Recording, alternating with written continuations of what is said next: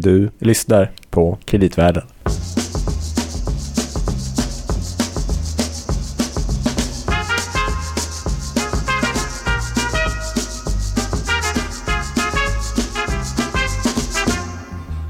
Unless we reduce emissions and develop new energy alternatives on a global level, the blanket of greenhouse gases that surrounds the planet will double in the next 50 years and triple in the next 100. We are, in fact, conducting a grand global experiment, and uh, we're going to have to live with the outcome of that experiment. Men det här som ni lyssnar på nu, det är inget experiment. Det är en av de mest erfarna poddarna om kreditmarknaden. Det är faktiskt den enda podden om kreditmarknaden, Kreditvärlden, med Louis Landeman. Och Gabriel Bergin. Yes, båda kreditanalytiker på Danske Bank Markets. Just det. Mm. Eh, det där första ni hörde nu, det var faktiskt ett klipp från eh, Discovery Channel. Precis. Och det handlar ju om eh, klimatförändringarna som ni kanske gissade. Mm. Och det är också temat för dagens avsnitt, eller hur Gabriel? Det stämmer bra. Och vi har, eh, som sist, så har vi faktiskt fått in mer frågor och lite annat att prata om. Men jag tycker vi tar det i slutet av avsnittet så går vi rakt in på dagens tema för det är ju som vi alla vet väldigt bråttom med det här med klimatförändringarna. Exakt. Och vi sa att vi skulle prata om gröna obligationer i dagens avsnitt. Det ska vi. Men eh, vi vill börja med att diskutera kring det här, bland annat med klimatförändringarna för att sätta det här med gröna obligationer i, eh, i sitt sammanhang. Och jag kan säga så här i hemlighet Gabriel, så har jag sett fram emot det här avsnittet. Jag tycker inte att det har varit så himla hemligt faktiskt. Nej okej, okay. jag har inte det. Nej, ja, okay. ja, jag har i alla fall glatt mig åt att få prata om de här frågorna. Ja. Inte för att de är så kul egentligen, men att de är så viktiga Mm. faktiskt. Mm. Och eh, det som är intressant i sig, om man börjar med det, så säger vi att idag så ska vi prata om miljöfrågor i eh, den här podcasten om kreditmarknaden. Och just det här, bara att man separerar, att man eh, har liksom ett specialavsnitt där man pratar om miljön, men att man vanligtvis när man diskuterar ekonomiska frågor inte pratar om miljön är ju i sig ganska paradoxalt. Mm. För att om man tänker på det, vi pratar ju om tillväxt och så vidare och BNP och alla de här kvoterna hit och dit. Men på sätt och vis den här tillväxten är ju egentligen en falsk tillväxt om man tänker på att vi överkonsumerar jordens resurser. Men det ser man ju inte i våra vanliga nationalräkenskaper idag. Mm. Så det gör ju att vårt beteende kan ju bli väldigt felaktigt. Nu ska vi inte sitta här och gå igenom igen uh, klimatförändringarna som ni säkert har hört väldigt mycket om. Men Utan bara- vi ska ha ägna dagens avsnitt och diskutera alternativa mat på BNP. Nej. Exakt. Det är också ett jättetema i sig. Ja. Men vad, vad min, det jag ville säga var man pratar ju mycket om klimatförändringarna och så eh, och försöker räkna på det. Men jag tycker att det är värt att tänka på att ehm, det här med klimatförändringarna är ju en sak men faktum är ju att det är massor med saker som händer runt omkring oss som går i helt fel riktning. Och då tänker jag på att liksom vi pratar om att hela e klimat och ekosystem mer eller mindre är, eh, riskerar att kollapsa. Vi pratar om massutrustning, mass, massutrustning, massutrotning av olika djurarter. Markutarmning, vattenföroreningar, övergödning, luft, luftföroreningar, miljögifter och utfiskning. Ehm, så ris- vad heter det? Listan kan göras lång. Mm. Och, men ett problem är väl just det här med att vi liksom inte på något vis ändå tar hänsyn till miljön fastän vi borde göra det. Mm. Och sen kan man säga att det är väldigt mycket eh, lättare sagt än gjort Mm. att göra det. Men Man har ju egentligen under ändå en eh, viss tid tillbaka pratat om någonting som kallas för negativa externaliteter på mm, ekonomspråk. Att det finns liksom negativa konsekvenser av beteende och ekonomiska beslut eh, som påverkar samhället runt omkring utan att det eh, prissätts det. i produktion och sen även konsumtion. Ja, just det. Och eh, Det är svårt däremot att få det att slå ut så att det faktiskt prissätts. att det verkligen blir så. Ja. Mm. Och att man är överens om hur det ska göras så att det görs lika mellan länder och så vidare. Om vi bara pratar om en sån sak som koldioxidskatt till exempel. Mm. Där man, när man för, försökte, har, försökte införa sådana saker på eh, flygtrafik i Europa, att det Mm. blev direkt Och problemet är ju att det skulle egentligen behöva införas. och så vidare. Ja, precis. Och problemet är att det skulle behöva införas på global nivå. Mm. Men den förhandlingen... Ja, nej, det blir ofta minsta gemensamma nämnaren då som styr tyvärr. Mm. Så att det liksom får, de här kortsiktiga ekonomiska fördelarna får, får styra.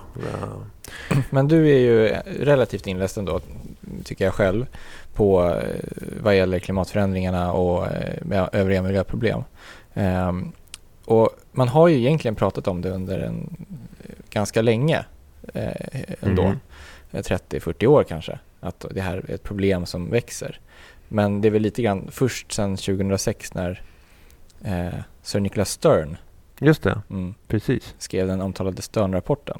Ja, exakt. Som det kom upp på och den agendan. kom väl 2006 eh, och nu ska vi inte säga att det är liksom en, eh, den perfekta rapporten men vad som var intressant var väl att där försökte man, jag ska inte säga för första gången, men man försökte i alla fall sätta en, en sorts ekonomisk eh, siffra på vad det här med om klimatförändringen fortsätter framöver. Jag tror fram till 2020, vad heter det? 2100. Mm. om det fortsätter uh, med fem grader tror jag man räknar på hur mycket skulle det, hur mycket skulle det kosta. Mm. Uh, och vi kanske ska lyssna på bara ett litet kort klipp om den Stern-rapporten. Mm. Det är intressant ändå. Stora ekonomiska förluster kan också följa i klimatförändringens fotspår. I en brittisk rapport från 2006 gör den tidigare chefsekonomen vid Världsbanken, Sir Nicholas Stern, en genomgripande analys av samhällets kostnader på grund av klimatförändringen. Hans slutsats är att det kan komma att kosta världssamfundet ungefär 50 000 miljarder kronor om utsläppen av växthusgaser fortsätter att öka. Fem, det är ju väldigt mycket pengar. Jag tror att om man säger, säger på ett annat sätt så är det väl, han gav väl ett spann att det var 5-20% av global BNP per år för all framtid i kostnad, kostnad exakt ja. om det här fortgår och samtidigt då så var estimatet då att för att korrigera de här sakerna skulle det bara inom situationstecken kosta 1% av BNP. Mm. Det vill säga att det lönar sig verkligen att göra det här. Men man kan ju också tänka på, och jag tror kanske, jag är osäker på exakt hur Sternrapporten gör, men i ekonomin, vi tenderar ju liksom att se någon sorts linjära samband. Men jag tror problemet är också ett annat och det tror jag man har i forskning ser mer och mer när man tittar på typ, de här typen av ekosystem så är det ju så att de förändras ju inte linjärt utan tvärtom kan vi ju på ytan tycka att allting verkar ju se frid och fröjd ut idag.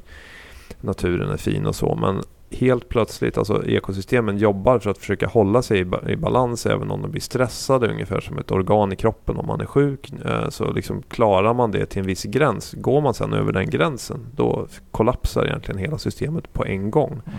Och då har du en, en irreversibel process. Du kan ju inte gå tillbaka till samma sak som att djurarter som försvinner. Går liksom inte att återskapa dem.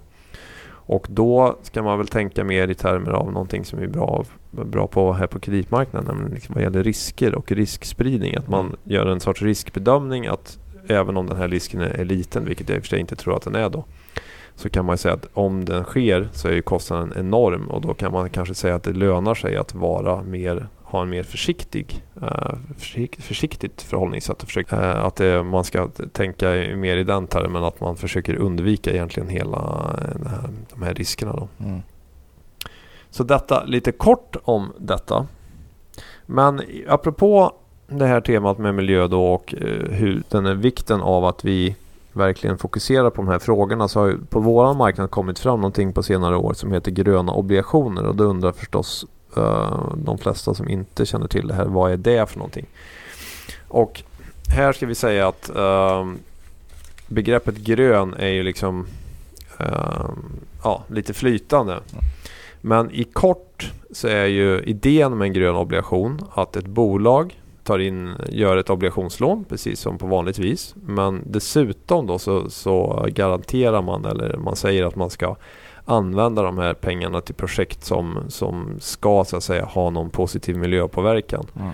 Um, Inte nödvändigtvis klimat eh, improvement? Nej, det är väl främst det. Men uh, det behöver inte bara vara det. Och det finns, det här, bara kort bakgrund då, så var det så att det började 2007 och det var Världsbanken som var ledande i början. Så det var olika typer av sådana här supranational som man kallar dem då, som kanske är mer inriktade på miljöprojekt som började med det. De håller väl mycket på, bland annat Världsbanken, med projekt i utvecklingsländer till exempel. Exakt. Mm. Precis. Så det började där men sen kan man säga att under årens gång så har, ehm, så har det utvecklats då och nu finns det ju många alltså vanliga kommersiella bolag som, är, som, som också gör det här. Så till exempel i Sverige Så har vi ju bolag som Vasakronan, eh, SCA, Skanska och vi har en del vindkraftbolag, typ Rise som har gjort det. Så det finns liksom i fler och fler segment av alltså bolag med lägre kreditrisk och bolag med högre kreditrisk. Men sen har ett antal banker då um, antagit ett sorts ramverk kring vad, hur ska, det här, hur ska processen se ut och vilka typer av projekt ska finnas med. Och vad man främst riktar in sig på är egentligen att det ska vara mätbara projekt. Mm. Så att man ska, man ska kunna mäta till exempel om det är en ny fastighet hur mycket mindre energi går åt kontra, en, kontra tidigare då om man gör en renovering till exempel. Mm. Och i, i och med att det liksom både är krav på mätbarhet eh, på miljönyttan och, och även titta på vilka branscher som är mest uh, kapitalintensiva så kan man säga att det finns väl mest potential inom sektorer typ fastighetssektorn och energisektorn för att göra det här. Men det man ska komma ihåg också är att det här ramverket är ganska brett. Och uh, apropå det här med grönt. Jag har en idé på en ny bok om det förresten Gabriel. Jaha. Den ska heta 50 nyanser av grönt. Oj, oj, oj. Det kan bli en uppföljare till vår första bok. Jag vågar vara med på just det projektet. lite. Nej men just det att liksom, vad, vad är grönt som säger lite flytande. Men, men det viktigaste tycker jag är att de bolagen eller organisationerna som ger ut sådana här gröna obligationer. För det kan även vara kommuner. Mm. Göteborgs kommun har gjort det till exempel. Mm. Det är att de talar om väldigt noga. Det här är vad vi ska göra för någonting. Och sen att man följer upp mm. uh, på helst minst årlig basis och visar vad de här pengarna används till.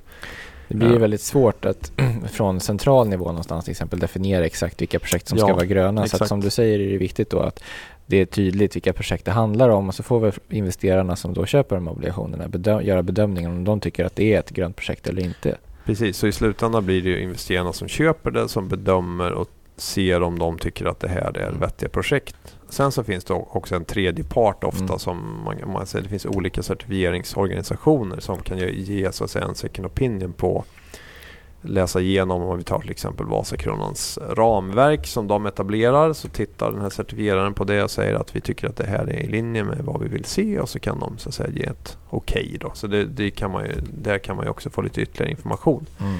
Men annars är ju tanken då att, att varje bolag ska redovisas. Så till exempel om vi tar Vasakronan som exempel då, så har ju de definierat där använder de olika fastighetscertifierade som gör sådana här miljöcertifieringar av de här äh, projekten och fastigheterna som de bygger. Och eh, över tiden så är väl deras målsättning att egentligen, de hoppas ju att egentligen 100% av deras fastighetsportfölj ska nå upp hit. Då, så mm. det, är ju, det är ju väldigt bra. Och det som jag tycker är bra det är ju att även om man kan säga att det här är uh, inte riktigt klart med vad som är grönt och självklart finns det en risk att någon försöker liksom göra någonting, kalla någonting grönt som man kanske inte tycker är grönt så att säga. Så tycker jag det som är väldigt bra med det här det är ju att det ökar i fokuset på det här området. Uh, och gör att man kanske börjar titta in på mer detalj exakt vad det är för bolagen gör. Okej, okay, ja men det låter ju väldigt bra och det är väl säkert bra också i marknadsföringssynpunkt både från liksom företagen som gör det och investerarna och sådär men inte, det, skulle, det kunna, skulle man kunna se det som bara någon typ av greenwashing det här att man har det någon effekt egentligen? Nej men jag tror man ska absolut vara medveten om den risken och eh, som sagt det, det, handlar om att titta på detaljerna och titta på de specifika projekten att man ser att det är okej okay projekt. Sen så har det ju varit diskussioner vet jag att det finns till exempel om jag kommer ihåg rätt att EDF i Frankrike till exempel som är en kärnkraftsoperatör bland annat. Och de har gett ut gröna obligationer då för att de bygger tror jag vindkraftsparker tror jag att de äh, pengarna ska gå till. Och då mm. kan man såklart diskutera Jaha men EDF med kärnkraftverk och de gör en grön obligation, är det inte det lite konstigt? Och det, på sätt och vis kan man säga att ja det är det kanske. Å andra sidan Eh, om nu de här pengarna verkligen används till vindkraft så kan man ju ändå säga att de projekten i sig är mm. okej. Okay. Man öronmärker liksom. Ja. Mm. Och sen är väl Alltså förhoppningen nu är det väl så att i dagsläget de här obligationerna kommer ut på samma spreadnivåer som vanliga obligationer. Mm. Men man kan ju tänka sig, och det tror jag till exempel Vasakronan har resonerat kring att om nu bolaget liksom får fler investerare som tycker att det här är ett bra bolag att investera i uh, så kanske de kan komma få en lägre fundingkostnad mm. och i sin tur kan ge sina egentligen i förlängningen sina hyresgäster lägre hyror tack vare att de har en grön profil. Mm. Det är ju liksom det som är tanken och då, det vore ju fantastiskt om man kan komma så långt. Men det som du säger också med EDF är intressant för att en annan kritik, eller om man ska säga, men någonting som man har väckts eh, vad gäller gröna obligationer är frågan då, ja men alla andra obligationer, är de bruna då eller? Eh, om de inte är gröna och då är Mm. väl eh, Delvis är väl svaret att nej, inte nödvändigtvis för det är inte alla som har satt upp ett grönt ramverk till exempel. Nej, precis. Eh, Sen så ska man ju komma ihåg att det är så här att allting på något vis kommer falla tillbaka till förtroendet för det enskilda bolaget. Så att rent legalt så är det ju inte så att man som investerare har en förtur till de här gröna projekten om väl bolaget skulle gå, alltså hamna i en rekonstruktion. Utan mm. Vanligtvis sätter man in pengarna till en grön obligation till speciellt underkonto så att de används till de här projekten och då kan man räkna av dem efterhand. Men rent legalt är det ju ingen skillnad. Det är en ren rapporteringsteknikalitet. Precis. Ja. Och då kan man väl säga att som investerare får man så att säga någonting extra utan att i dagsläget egentligen betala för det. Uh, men samtidigt så ligger alla pengarna i slutändan rent legalt i en gemensam Mm. pool. Så man kan säga att egentligen gör det ju inte de andra obligationerna blir väl inte brunare än vad de var tidigare då. Men Mm. däremot så möjligtvis om det nu blir så att investerarna generellt blir mer och mer fokuserade på hållbarhet så kan man väl absolut tänka sig och det tycker jag är jätteviktigt att tänka på även för oss som bank att bolag som är inblandade i verksamhet som vi säger har väldigt stor negativ miljöpåverkan det är ju en enorm kreditrisk och någonting som man bör ha med i sin kreditbedömning Mm. när man ska bestämma sig om man ska köpa en obligation. Mm. Och det tror jag är någonting som eh, eh, Kommer säga, bli som kommer viktigare. bli viktigare och viktigare Mm. över tiden och Mm. eh, kanske mer vi och mer hoppas. att man väljer bort som investerare vissa branscher, vissa bolag och då kan ju de få problem att finansiera sig. Mm. Men det är ju på längre sikt. För Mm. att alltså, Ja, sammanfattningsvis kan man väl säga att det är ett väldigt bra initiativ och det sätter liksom kanske belyser frågan lite mer eh, och hjälper eh, liksom investerare att sätta fokus på liksom sitt hållbarhetsarbete, vilket är Mm. väldigt positivt. Men det Mm. kommer ju inte lösa klimatkrisen det här. Nej, det i bara dagens volymer är de såklart för små för att eh, enbart göra det av sig själva. Men det man kan se är att det är en väldigt kraftig ökning av de här gröna obligationerna. Så jag tror att tittar man globalt så tror jag att eh, förra året så gjorde man ungefär 12 miljarder dollar i sådana här gröna obligationer och det kan man jämföra med mindre än en miljard 2008-2009 och hittills i år så är vi redan över 20 miljarder. Så en enorm tillväxt. Sen är det såklart så att man kan ju tidigare ha gett ut eh, obligationer för att finansiera vad vet jag, investeringar i järnväg men det har inte klassificerats som en grön investering så det är klart att nu ser ju fler och fler att man vill så att säga certifiera sig på ett annat vis. Ja, men för de som har haft projekt som har varit gröna hela tiden, för dem är det en ganska lätt och och billig process Mm. att faktiskt certifiera dem som gröna nu. Ja. Mm. Ja, det underliggande är ju det är inte själva certifieringen här som är krånglig utan det är ju att bolaget själv ska ha en process på plats för hur man ska um, hantera och hur man ska redovisa allt det här. Och det är egentligen det som är den. Liksom. Ja, exakt. Och det är egentligen det som är det stora, stora arbetet. Mm. Men innan vi pratar om det här, för jag hade ju en liten personlig reflektion Mm. kring det här med miljö och så vidare. Mm. Vi, vi kanske skulle ta den här, det var någon som hade en fråga, eller hur? Absolut. Vi får ju flera frågor, men en som vi har fått här på faktiskt via Facebook. Vi finns Mm. ju i alla möjliga Finns medier. överallt. Ja, exakt. Ni kommer inte undan. Eh, var från en som heter Jakob Zetterqvist. Just det. Hej Jakob. Hej! Och eh, Jakob då, han eh, pluggar fortfarande. Eh, men verkar väldigt eh, intresserad och insatt i kreditmarknaden. Det tycker vi är Mm. positivt. Mm, Det kommer säkert gå bra för dig i karriären. det tror vi. Ja. Eh, Bland annat hade du ju en fråga om mezzaninfinansiering. ja, precis. Eller vad är det man säger på i så här, MET, MES, Mez. fin- MES Finance. Exakt. Ja. Mm. Och eh, det är ju ingenting som är särskilt dominerande på den svenska kreditmarknaden kan man ju säga. Särskilt inte sedan, slut, sedan krisen, finanskrisen. Nej. Men ska vi säga som så, just det där med MES, man kanske ska prata med någon Mm. lite mer specialiserad på den marknaden. Kan, och då kan vi återkomma lite om vad det är för någonting också. Det ska vi göra. Mm. Det kan vara ganska spännande Mm. faktiskt. Men sen var det en annan fråga också. Ja, apropå Jakobs karriär Mm. eh, så frågar han faktiskt lite grann om eh, han, han skriver att han och flera andra studenter eh, lyssnar på podden, det var roligt att höra. Men, och att de tycker att det skulle vara intressant att få reda på vad är bra att veta om man tycker att det vore spännande med en karriär inom eh, eller på kreditmarknaden och särskilt då inom obligationer. Vi frågar fel personer säger vi. du menar för att vi har fastnat som kreditanalytiker? Ja, precis. Ja, för att är, det inte, är det inte så? Vi kan kredita- fråga våra kollegor. Menar du att kreditanalytiker är inte sista steget i en sån här Nej, men apropå det så tror jag faktiskt det är nog ganska bra första steg faktiskt att jobba lite som. För att alla banker, det här med kreditanalys uh, är ju, om man tänker på det, det är ju egentligen bankernas kärnverksamhet. Om man nu ska jobba inom bank och förmodligen även finans.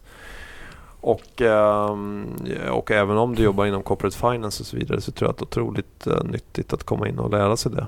Och bara för att nämna en person som mm. gjorde en fantastisk karriär som började inom kreditanalys. Det var ju han Michael Milken mm. som vi pratade om i ett tidigare avsnitt. Ja, karriären var fantastisk ett tag. Ett tag, ja. tills det kraschade. ja. Men det var kanske inte att han var kreditanalytikers fel, så att säga. Eller det var inte det som var felet. Nej, nej precis. Men apropå det också med kreditanalys, för det var ju... Och sen en annan grej som jag tror aldrig är fel egentligen, men det är inte bara inom vår bransch. Jag tror att liksom, eh, det här med matematik, mm. att liksom ha extra bra kunskaper på det, tror jag är...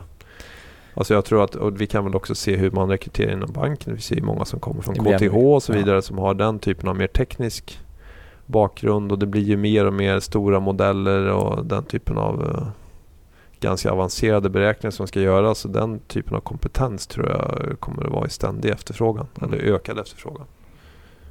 Så är det absolut. Um, jo men apropå, jag tror att, för att du hade ytterligare någon fråga Jakob om det här med eh, nyckeltal och så vidare. Vilka speciella nyckeltal man använder sig vid vid just kreditanalys. Um, och inte för att jag vill inte göra reklam för våran bok men vi har faktiskt med uh, i slutet på boken lite sån där äh, kring företagets checklista tror jag vi kallar det där och vilken typ av information man efterfrågar. Och där finns det lite grann olika nyckeltal. Det finns på andra ställen mycket mer. Men kontentan av det är väl att det är väldigt mycket kassaflödesbaserade nyckeltal och kanske till skillnad från aktiesidan tror jag mer som är, det är inte så konstigt, men det är kassaflöden i förhållande till olika typer av räntebetalningar, amorteringar och skuldernas storlek.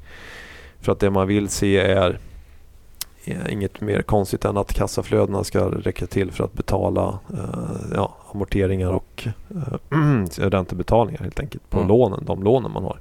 Exakt så, så. den typen av eh, nyckeltal kan man mm. säga. Mm. Så man räknar på kassaflöden kanske inte för att värdera bolaget utan snarare Nej, för att se om man når upp till de eh, åtaganden som man har tagit. Mm. Och med olika stress, stressscenarier såklart då. Precis så. Mm. Ja, Bra. Och sen um, apropå, sen nästa avsnitt innan ja. vi kommer det, Vi pratade ju om Japan. Det kanske skulle vara att vi skulle ta upp det i nästa avsnitt. Tillsammans ja. med kanske en uh, gästartist. Oj! En hemlig, än så länge hemlig gästartist. Ja, vad spännande. Eller hur? Ja. Tror att den blir på japanska då, podden. Ja. Du kommer känna dig lite utanför. Du kan lite japanska. Jag säga, du kommer känna dig lite utanför. Ska ni få höra när Gabriel kommer att briljera. jag kommer inte kunna säga om det stämmer eller inte det han säger. Ja, jag vet inte briljera. Jag kan inte säga att här i, i handlarummet så blir jag oftast hånad när jag försöker uttala japanska namn på rätt sätt. Så att jag vet inte om briljera och blir det. Jag tror att i tänker på Kuruda. Jag kommer, bli, jag kommer bli imponerad i alla fall. Vad bra. Ja, Hoppas ja. att lyssnarna också blir det. Mm. Då så eh, närmar vi oss slutet, men ett lite mer en lite mer personlig framtoning då? Ja, nej, men apropå det här med um, miljöfrågor så tycker jag att uh, vi ska lyssna på ett litet avslutande klipp sen. Men jag, jag tycker även att vi alla har ett personligt ansvar faktiskt att fundera på um, vad vi gör, hur vi agerar framförallt. Och det pratas väldigt mycket om miljöfrågor. Men sen är ju frågan, kan jag tycka att man även har ett ansvar för sina, för sina handlingar. Um, och nu börjar, tycker jag att det kommer en massa tråkiga moralkakor men jag tycker att man kan faktiskt tänka lite positivt om det här också. Tänka att det kan faktiskt vara kul att uh, förändra sitt beteende. Uh, det finns en bok som kom för några år sedan så det är ingen ny bok. Den heter 100 sätt att rädda världen. Och där finns det med lite mer så tips vad man konkret kan göra. För jag tycker att det är ganska bra att tänka att man behöver inte blir den här puritanen som inte kan göra någonting. Men kan man göra lite mer eller konsumera lite mindre till exempel, kanske köpa lite mer ekologiskt, kanske flyga lite mindre så kan det ju ändå vara ett steg i rätt riktning. Uh, och det finns ju även faktiskt så här, man kan gå in, jag tror bara vara medveten om det man gör och vilken miljöpåverkan det har kan göra att man börjar tänka på det. Det finns ju olika, man kan gå in och göra så här beräkning för hur mycket koldioxid uh, leder min konsumtion till. Och det jag gjorde det för några år sedan och noterade till exempel att just det här med flygning var helt förödande om man ska komma ner på någon sorts global hållbar nivå på sin koldioxidkonsumtion. Och har då försökt flyga mindre efter, dess, efter det. Då. Men uh, ja, så det finns lite andra, lite av varje tips i den här boken till exempel. Ja, och det, det, förutom att du har lyckats själv med det så har du faktiskt skapat lite av en trend här. Fått en hel del kollegor att sluta flyga också. Så att, uh, några i alla fall. Små steg. Ja, precis. Rätt riktning. Uh, nej, men några av tipsen till exempel i den här boken är då två saker som faktiskt passar väldigt bra in på företagsobligationer. För vi pratar ju också om det. Köp kvalitet, köp helst det du begriper. Tycker jag var väldigt bra. Men alltså med begriper så menar man om man köper, vad vet jag, mat som innehåller saker som man vet vad det är för någonting. Uh, och åk tåg och sen en annan sak då som också passar in på vår marknad. Se sammanhanget. Och även ett annat tips är cykla ett kravmärkt ekologiskt och byt till miljöbil. Där fick ni några tips. Ni kan se mer i den här boken. Um, sen finns det ju även massor med andra böcker. Det finns ju den här Al Gore och Vårt val och så vidare. och Så vidare. Uh, så det finns ju hur mycket som helst. Men förmodligen kommer man inte orka läsa alla de här böckerna. Men jag hittade faktiskt ett väldigt bra citat i en av de här Gore-böckerna. Uh, lite sorgligt i och för sig men jag tycker det är värt att tänka på. Det är uh, den här personen, romanförfattaren som heter Kurt Vonnegut. Slakthus 5. Ja exakt, precis. Och han skrev faktiskt någonting apropå det här med liksom miljöförstöring och om nu inte skulle klara av att göra någonting så att vår så att säga, civilisation skulle gå under precis som vissa tidigare civilisationer har gått under. Och då funderade han på om det skulle hända och sen så skulle det komma folk från någon annan planet om hundra år och försöka förstå vad det var som hände. Och så skulle de hitta en inskription då från någon av oss där vi talade om varför vi gick under. Hur skulle den inskriptionen se ut? Och enligt Kurt Vonnegut då tyckte han att vår civilisation borde lämna efter sig följande budskap. Vi skulle förmodligen ha kunnat rädda oss men vi är alldeles för jävla lata för att anstränga oss särskilt mycket. Och alldeles för jävla snåla. Det var väl tänkvärt. Mm. Jag tycker nästan att vi kan sluta där. Och så kan vi lyssna på kan det här sista lilla klippet som en extra funderare. Mm. Sen är det slut med moralpredikningar va? det tycker jag. Nästa gång. Nästa gång då du... pratar vi klassiska ekonomiska grejer igen. Ja, det kan nog sluta med en moralpredikning från vår gäst där. Vi får se. Ja, det kan det göra. Ja. Det har du rätt På japanska. eh, då har du valt eh, slutklippet också. Just det. Och här kommer det. Tack. Tack. Där det är varmt blir det ännu varmare. Där det regnar mycket kommer det att regna ännu mer. Om polarisarna smälter stiger havsvattnet och mark försvinner. Klimatförändringarna gör skördarna sämre och bristen på mat leder till att människor svälter. Och risken för krig ökar. En miljon djurarter riskerar att utrotas. Men det skulle väl aldrig människorna tillåta, tänkte Svante. Som forskare, död eller levande, tänkte Svante att det här går väl att lösa. Men trots att forskare under 20 år sagt att utsläppen av växthusgaser måste minska, så ökar de bara. För att vända på utvecklingen räcker det inte bara med ny teknik. Människorna måste också köra bil mindre. Äta mindre nötkött. Och inte flyga så mycket. Det ordnar sig nog, tänkte Svante. Människor måste ändra sina vanor. Men för de flesta är det svårt. Ah, det blir inte av. det var väl något som kom emellan. Gör vi inget nu blir det en katastrof, tänkte Svante.